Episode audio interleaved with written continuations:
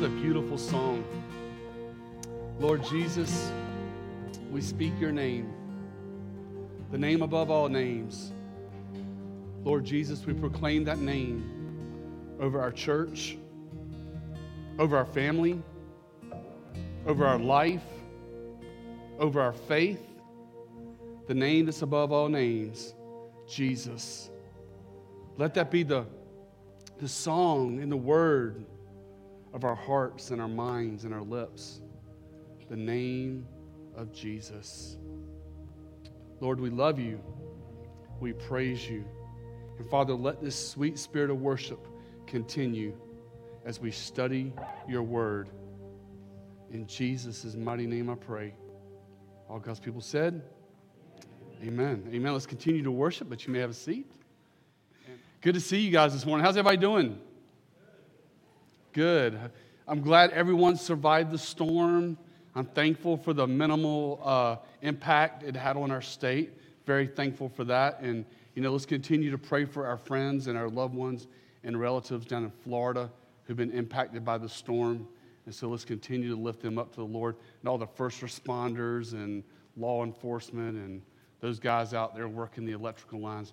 Let's continue to pray. Matter of fact, let's go ahead and pray for them now. How about that? Let's pray. Father God in heaven, we thank you, Lord. We thank you, Father, for um, coming through this storm these past couple days, Father. Thank you, Father, for the minimal damage that took place in South Carolina.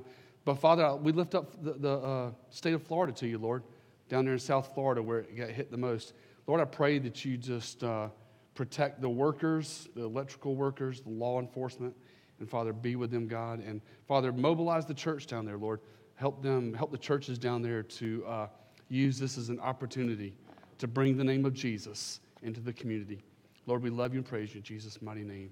Amen. Amen. So now let's turn our attention to God's word.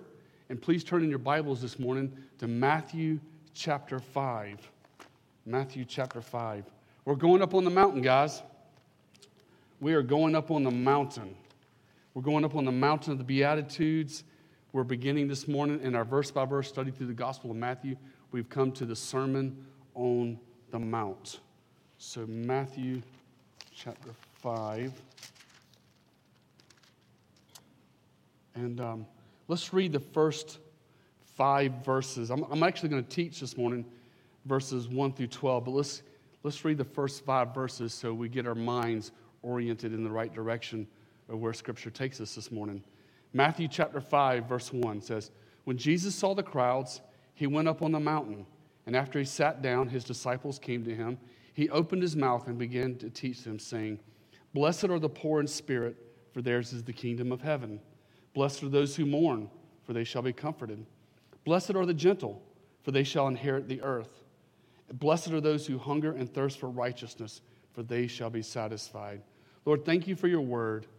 Uh, let us continue to worship you, Lord, as we study your word and speak to our hearts. In Jesus' mighty name I pray. Amen. Amen. So, what we just read was the opening. It was the opening of the greatest sermon ever preached, spoken by the greatest preacher ever on the greatest subject ever, which is the kingdom of God. Now, I find this interesting in Matthew chapter 5. He takes them up on a mount. Why does he do this? Why does he, he separate them?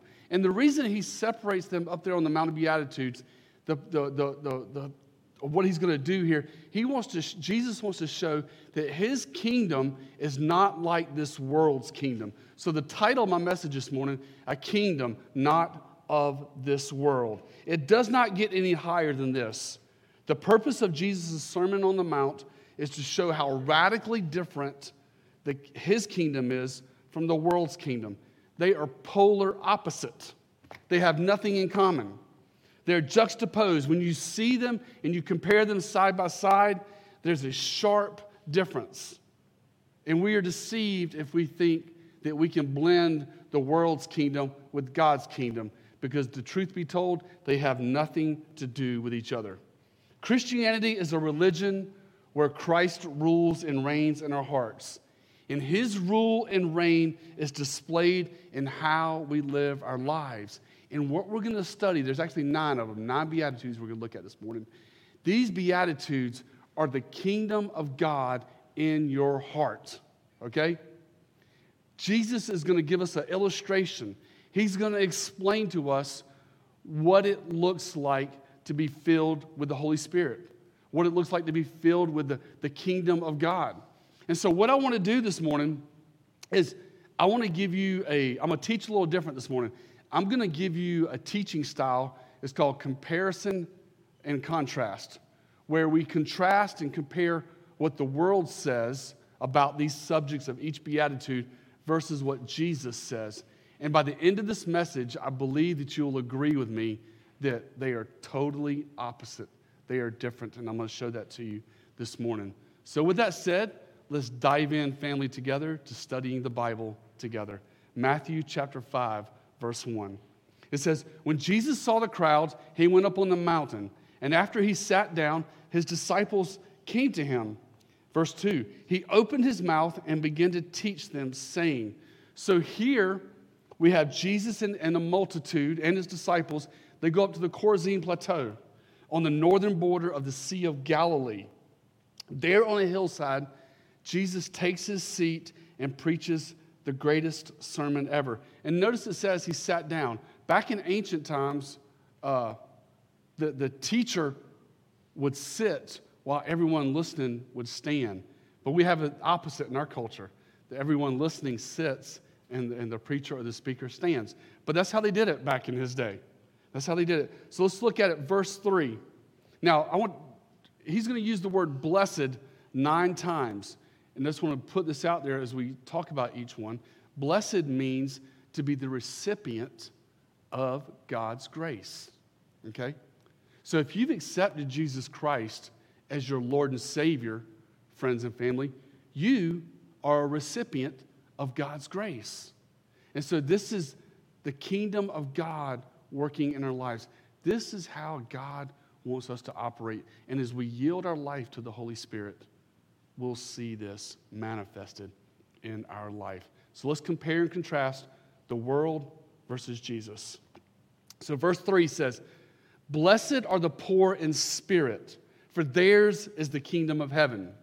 The world says, Blessed are you when you're famous, when you're rich, or when you're poor.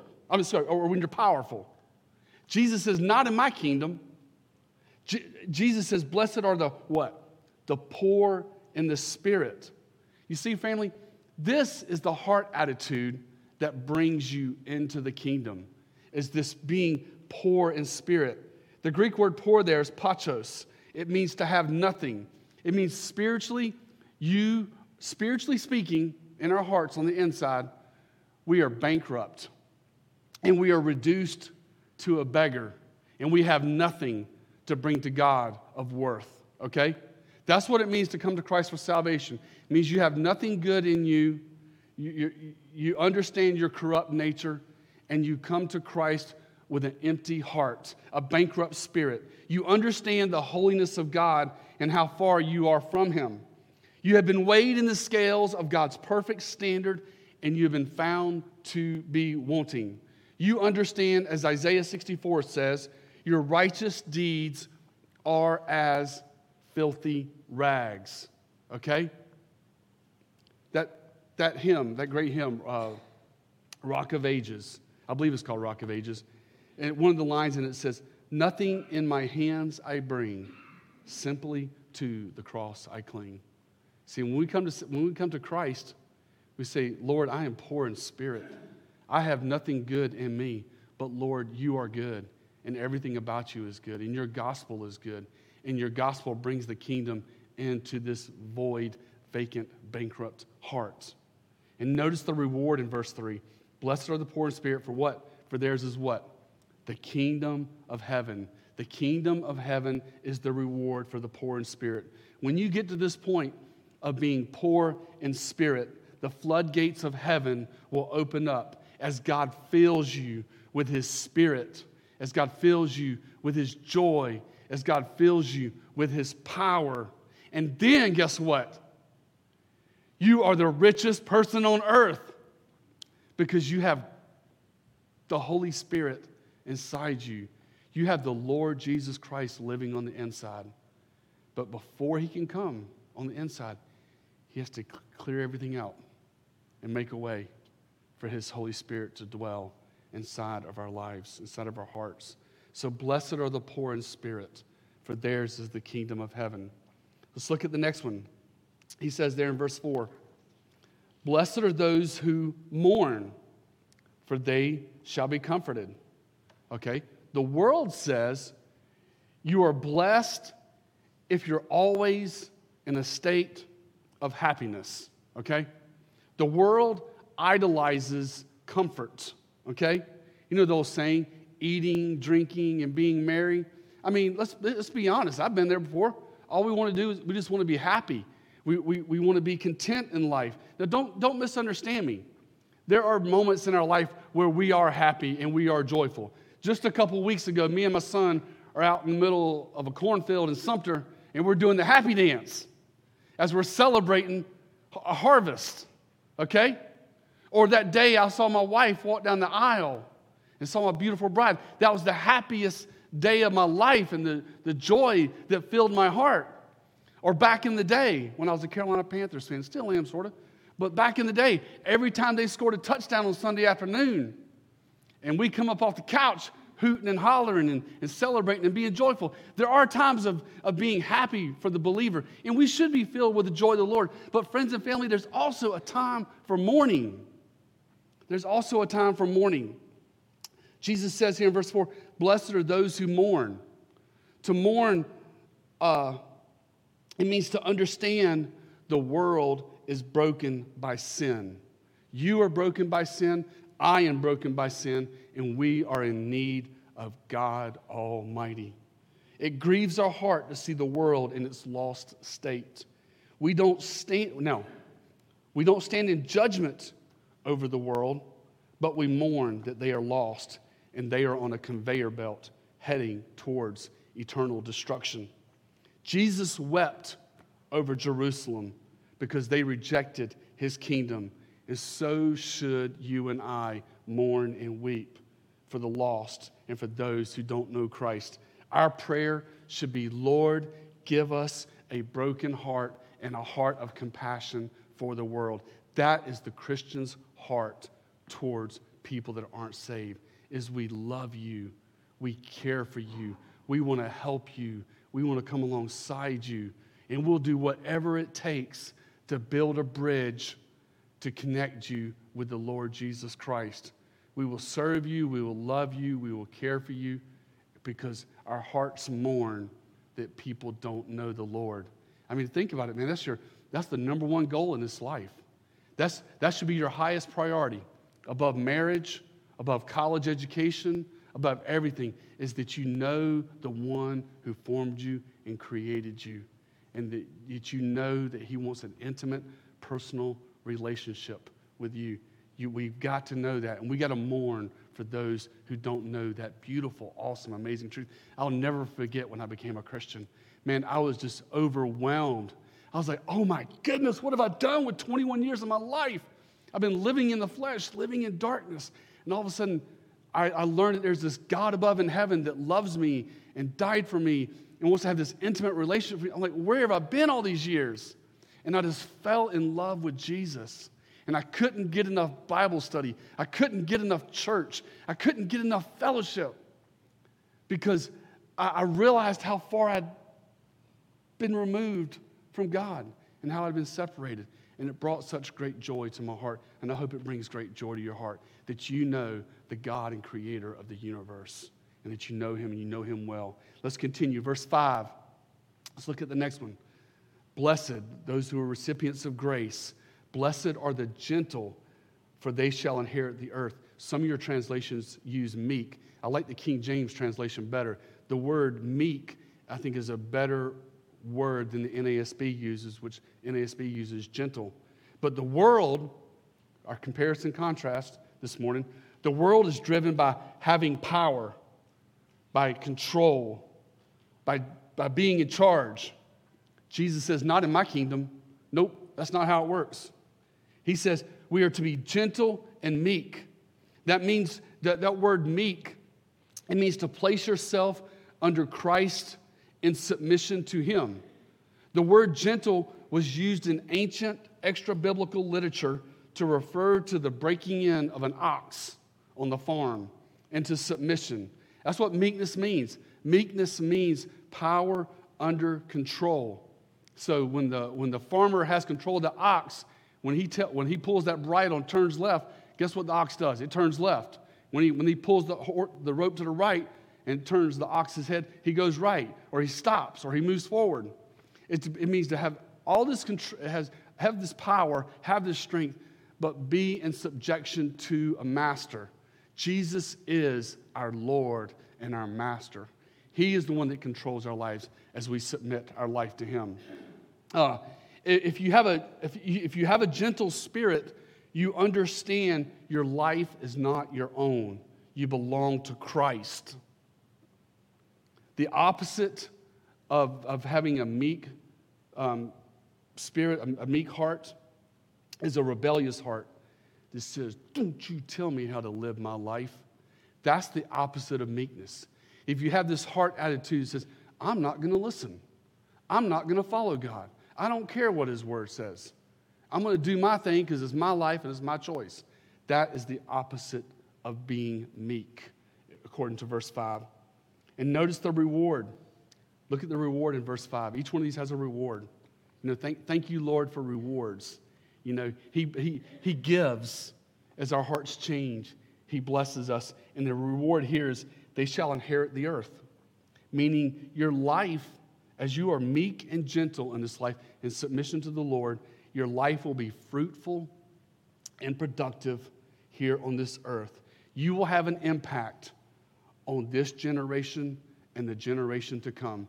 And I can't help but to think does anybody have that godly mom and dad or grandma and grandpa or somebody in your family that just had an amazing impact on your life because of their faith?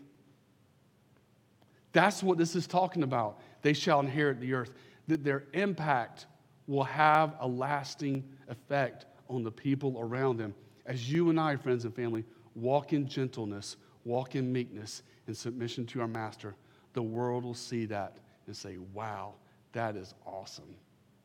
And that will stand, that will be the testimony of your life. Let's continue. Verse 5. Verse 5, Jesus says, Blessed are those who hunger and thirst for righteousness, for they shall be satisfied. Okay, what do you think the world thinks about this subject? What, what does the world, the culture, the philosophy of the age, what, what do they think about hungering and thirst for righteousness? They hunger and thirst for righteousness as much as a three year old hungers and thirsts for peas and carrots. Okay? The world says, Happy are those who fulfill their sinful desires. The world encourages you to pursue the lust of the flesh. To, to, the world encourages you to do what makes you happy because the world loves their sin. They revel in their sin, and they go so far as even to defend their sinful lifestyles. Jesus says, Not in my kingdom. Verse 5, he says, Blessed are those who hunger and thirst for righteousness. See, that's the whole purpose, man. We're going we're gonna probably spend the next four or five weeks on the Sermon on the Mount.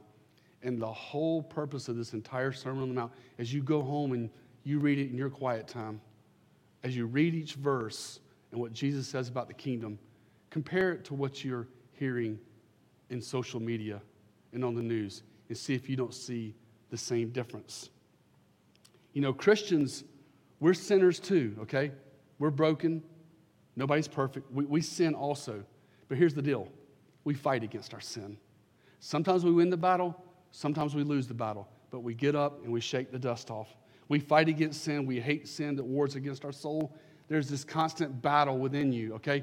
And I, am I'm just be honest with you, man. I've been serving the Lord for 30 years, and I still find myself facing that battle, that, that, that, that battle against temptation, and that battle against being carnality, and that war that comes against even your pastor to sin against God. But I fight against it. And you know where I find my greatest strength and my greatest encouragement? I find it in the scripture. When I read about the Apostle Paul who was probably one of the greatest Christians of all time, where he even reveals in the scriptures that he even wrestled with his carnal nature. He even wrestled with his flesh. He says in Romans chapter 7, verse 24 and 25, listen to what Paul says. O wretched man that I am. O wretched man that I am. Paul. Now, this is a man that's in Christ. He's serving Jesus. He's believing in Jesus. But listen to how he describes himself. O wretched man that I am.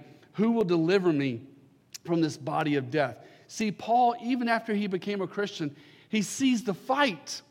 The fight is within him. He is wrestling against the carnality of the world.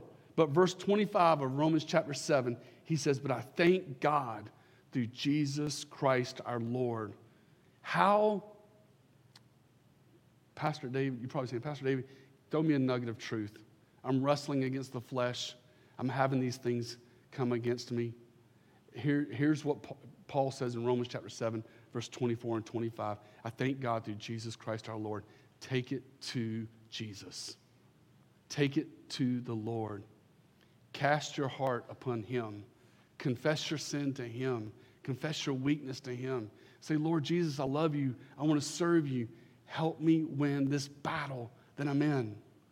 That's how we fight our carnality. And that's a beautiful sign of what Jesus is talking about here in verse 6 when he says, Those who hunger and thirst for righteousness. In other words, he's not saying those who are completely filled and there's no more room left. No, it doesn't say that. Because the Christian life from beginning to end is about hungering and thirst. God, I want more of you. A Christian is hungry and thirsty for God's power, God's presence, and God's glory. There's this overwhelming passion to please Christ Jesus.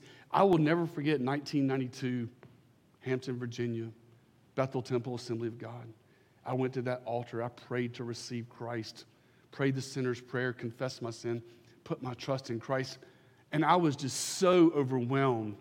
I was just so overwhelmed. I couldn't, I, practically lived at the church because every time they had, every time the doors were open, I was there because I wanted to learn the Bible.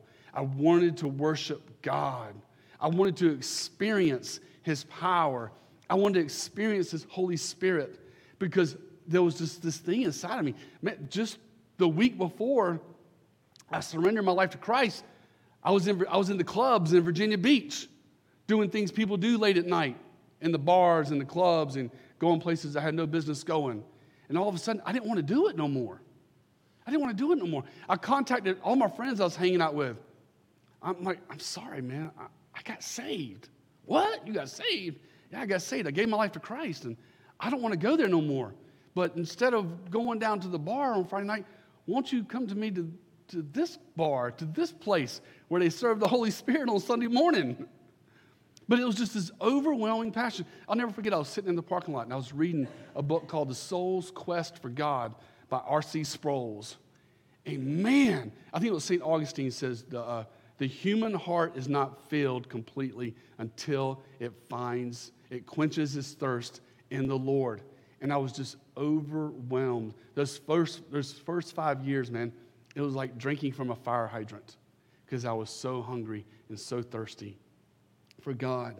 And I believe that's what Jesus is talking about. Blessed are those who hunger and thirst for righteousness, for they shall be satisfied. How is he satisfied? The reward? Jesus. He sent his son, the Lord Jesus Christ. Jesus is our satisfaction, he is our completion. He is the one that fills you. He is the one that seals you. He is the one, you know, you have that, that emptiness on the inside, that void, that heart. He is the one that comes in and completely fills you and satisfies your heart. That's what Jesus is talking about here on the Mount of Beatitudes. Let's continue. Verse 7. He says, Blessed are the merciful, for they shall receive mercy. Okay, comparison, contrast. The world says, Blessed are those who demand. Blessed are those who demand and, and get their way. They demand judgment on everybody except themselves. That's the way the world thinks. You know, when people do wrong, they want the gavel dropped. But when they do wrong, they want to duck. that's, that's, the, that's just the way it goes in, in, in our world. Jesus says, Not in my kingdom. In my kingdom, we show mercy. And, and blessed are the merciful. Mercy is showing friends and family, is showing compassion, is showing grace, is showing love instead of judgment. We see a situation where they deserve what they're getting, they deserve to be punished. But we step in and we say, you know what? We're going to love you. We're going to show you mercy. We're going to show you forgiveness. We're going to show you grace. We're going to show you compassion. That's what it means to be merciful. Be careful. Be careful before you say you can never forgive someone. Be very careful with that statement.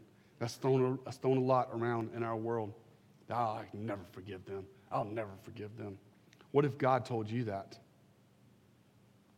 You and I would be in big trouble if God had that attitude towards us. If we got what we deserve for our sin, we'd be going straight to hell. But mercy stepped in.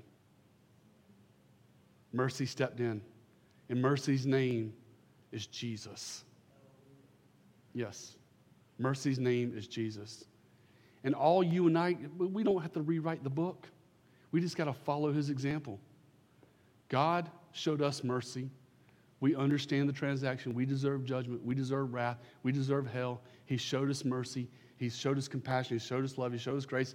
Okay, Lord, got it. Now I'm going to do the same that you did. That's what Christianity is about. It's showing people compassion, love, and grace, and being compassionate and not judgmental. Not judgmental. The, the reward at the end of verse 7, it says, They shall receive mercy. The reward is you and I will experience the mercy as we show mercy. We are called, friends and family, as Christians in a kingdom. Our kingdom is not of this world. The philosophy of this age is not the philosophy we live by. We live by His philosophy, we live by His kingdom, and we're called to be a forgiving people. We're called to forgive others, we're called to be compassionate. Um, we, are, we are called to shine the mercy of the Lord Jesus Christ to all. Let's look at the next one, verse 8. So let's be merciful. I mean, we, this, is what we, this is what we all love, man. This is what the world wants. This is what the world needs. This is what shining the light of Christ is. Verse 8, the next one, he says, Blessed are the pure in heart, for they shall see God. Again, the world loves to fill their heart with vices, with vulgarity, with immorality. Jesus says, Not in my kingdom. Not in my kingdom. His kingdom is about purity, His kingdom is about holiness. You know, and if you take your faith in God serious, it will severely restrict the movies and the TV shows you watch. That was about 20 years ago. I was getting ready to deploy with the National Guard, and me and Irene said, Hey, let's, let's go see a movie this weekend before I leave. And back then, we didn't have all the uh, ways that we could look up a movie and see what it was about before we did it. So we looked in the newspaper. You know, remember that old thing called the, the state newspaper they used to have that we don't see no more? We looked in the state newspaper and we saw this movie, and I'm not going to say the name of it, but I will give you a hint. The name of the movie has got my wife's name in it. Okay? So the title of the movie has my wife's name in it. And that grabbed me and my wife's attention. We said, oh, let's go see this, let's go see this movie. It's got your name in the title of the movie. And so we go to the movies on this afternoon and we sit there, we're watching the movie, and 20 minutes into it, we both just looked at each other and I was like, we just felt dirty. We just felt dirty because it was so vulgar and there was so much immorality in it. And we didn't, I'm sorry, my bad. We didn't check the movie, we didn't check out the reviews or whatever. But we left the movie 20 minutes into it because the movie made us feel so dirty on the inside. You know, the, the vulgarity, the immorality. We said, no, we got, we got to go. We, had, we have to leave. But, but you need to understand, family, that your eyes and your ears are the windows to your soul. Okay? And what you listen to and what you watch with your eyes will fill your heart. Okay? And God calls for purity, God calls for holiness. He, he calls for us to grow in this area of our life. And we need to be careful what we let enter these eyes and what we let enter these ears because it corrupts us on the inside. So we need to be pure in heart. If you do give yourself to impurity, your heart will be polluted. The Christian life is about loving righteousness, hating evil, and pursuing a clean heart. And look at the reward. Jesus puts a different reward on the end of this one. Blessed are the pure in heart, for they shall what? They shall see God. If you don't like purity and holiness in this life, you're not going to like it in heaven. Because heaven is in the holy presence of Almighty God. And what we are doing in this life as we serve Him and, and we want to walk with a clean and pure heart is we're getting ready for that glorious, beautiful, magnificent day where we see our God face to face in all his purity, in all of his holiness, in all of his array of light. It's going to be awesome because he's pure and holy. Let's not let the things of this world defile us by the things that we watch, the things that we see, the things that we partake of in life. You need to examine closely. You need to examine closely the things that you watch, the things that you let enter into your heart. Because what you let enter into your heart is what your heart will become. You know, so that's just that's just the way it is. So let's serve Christ with a pure heart. Let's continue. Verse 9. Verse 9, he says, Blessed are the peacemakers, for they shall be called sons of God. Okay, again, the world says, Blessed are those who devour others. Blessed are those who get revenge. Blessed are those who pay back. I mean, do, you, do y'all see the comparison now as we go through each of these? You know, the world is built on revenge, get them back, pay them back. Jesus says, Not in my kingdom. Jesus says, In my kingdom, we are called to be peacemakers. We are not called to be violent people, and we're not called to seek revenge. Romans chapter 12, verses 12, Romans chapter 12, verses 17 through 19 says this Repay no one evil for evil. Have regard for good things in the sight of all men. If it's possible, as much as it depends on you, live peaceably with all men.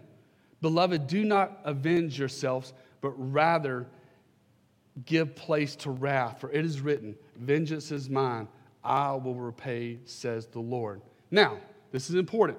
We don't deny justice, okay? We don't deny justice. Justice must be served. But, but what is done wrong and what, what is done wrong must be corrected. But afterwards, we bring reconciliation. We bring spiritual reconciliation and we bring peace to the situation by forgiving and moving forward. It doesn't mean you don't put up boundaries, it doesn't mean you don't put measures in place to make sure it doesn't happen again. You know, those are good, those are normal to put up boundaries and protect yourself. But in our hearts, we hold no bitterness, we hold no anger. We, we, we, we, we let the offense go and we say, in, in the most bad things that could be done, as difficult as it may be, we say, I forgive that person and I, and I let it go.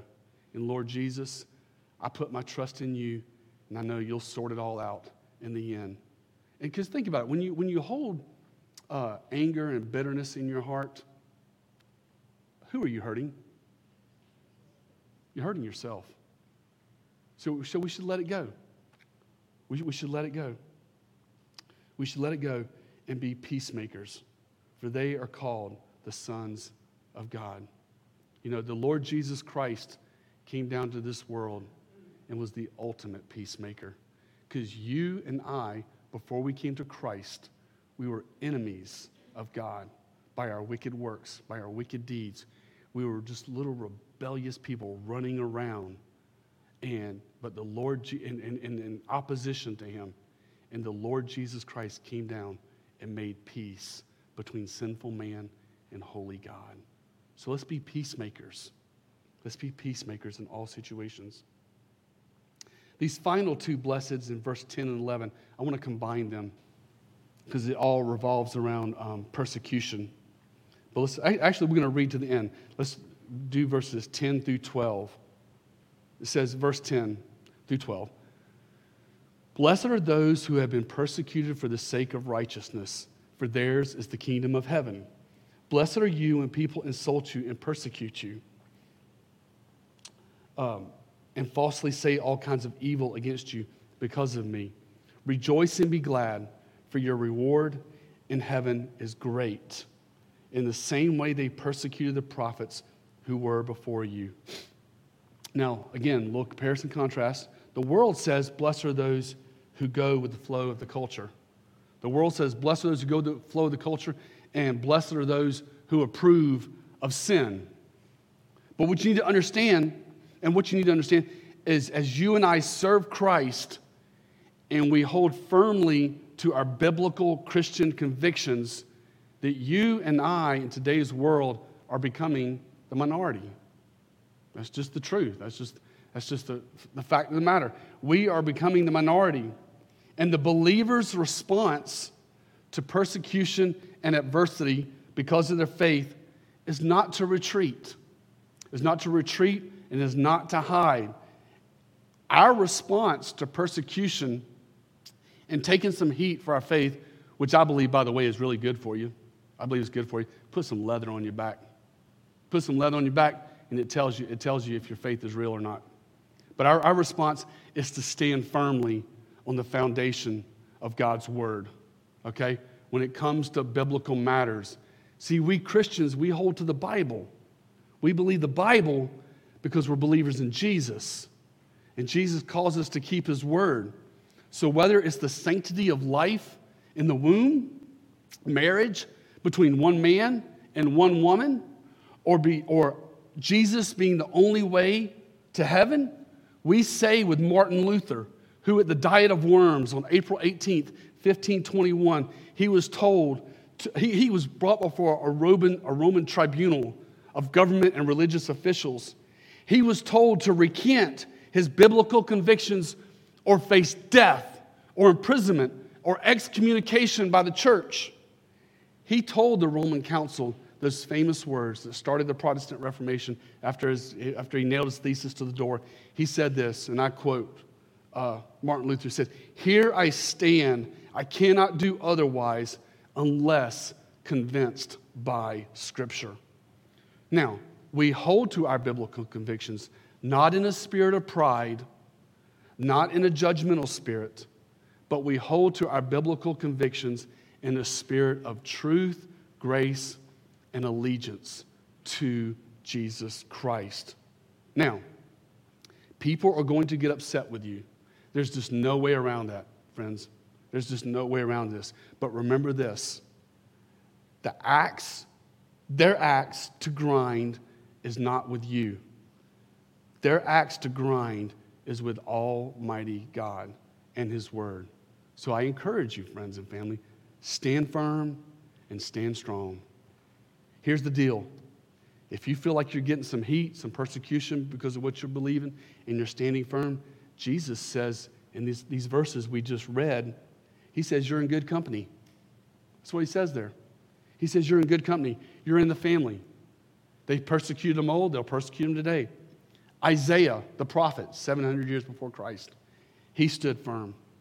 He was sawn in two by an evil king named Manasseh of Judah.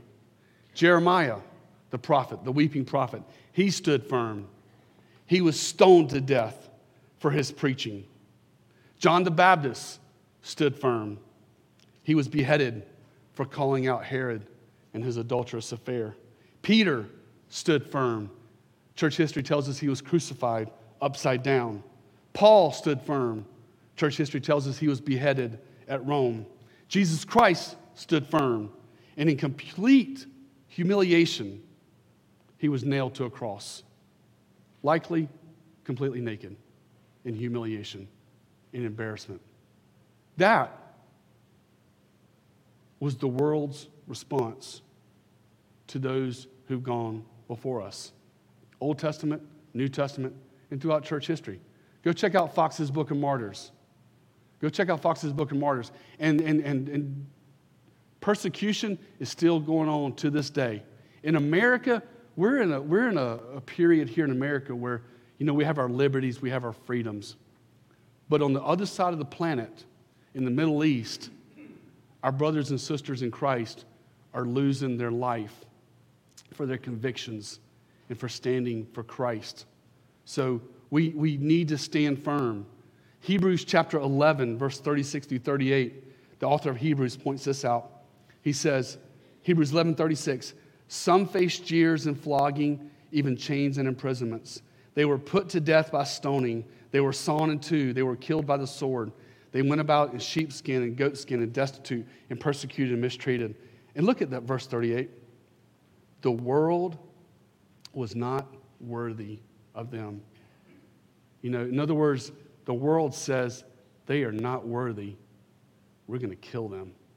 That was their thought process. They wandered in deserts and mountains, living in caves and in holes in the ground. You know, I'm thankful to be an American citizen. I'm thankful for, I love my country and I love my great nation. I bleed red, white, and blue. There's a flag hanging outside my flag. And I'm very thankful for the liberties and the protections that we have in our country to voice my opinion, to state what I believe, and not be in fear of persecution. But that's not always guaranteed in everywhere around the world. We have brothers and sisters who suffer for their faith. We have the liberty. Let's stand firm. And again, personally, I believe the little, I believe some persecution on you and I, some heat on believers is, is good. Is good. Is good. We need it. It, it. it caused the church in the book of Acts to expand. It will, it will put some leather on your back and it will test to see if your faith is real. Again, as I was studying this message and I was thinking about my title, and the title of my message is A Kingdom Not of This World. Did, I think I might have mentioned it in the very beginning, but does that, does that phrase bring anybody's mind, bring to anybody's mind something that happened at the end of the Gospels before Jesus was crucified? He was, he was uh, standing before Pilate, John uh, 18 36. Jesus told Pilate, Jesus' words, he says, My kingdom is not of this world. You know, we are deceived if we think we can blend the two. Jesus' kingdom principles fly in the face of our world, the sinful world we live Not our world, but the sinful fallen culture that we live in. So when you keep that in mind, when you trust in Christ and you're living for Him, you're living in a kingdom that is not of this world. He changes your heart. And if you think about it, man, if you're just honest and you have a clear mind and, and you read through the Beatitudes, you think, man, this is how, if, if everybody lived this way, can you imagine what the world would be like?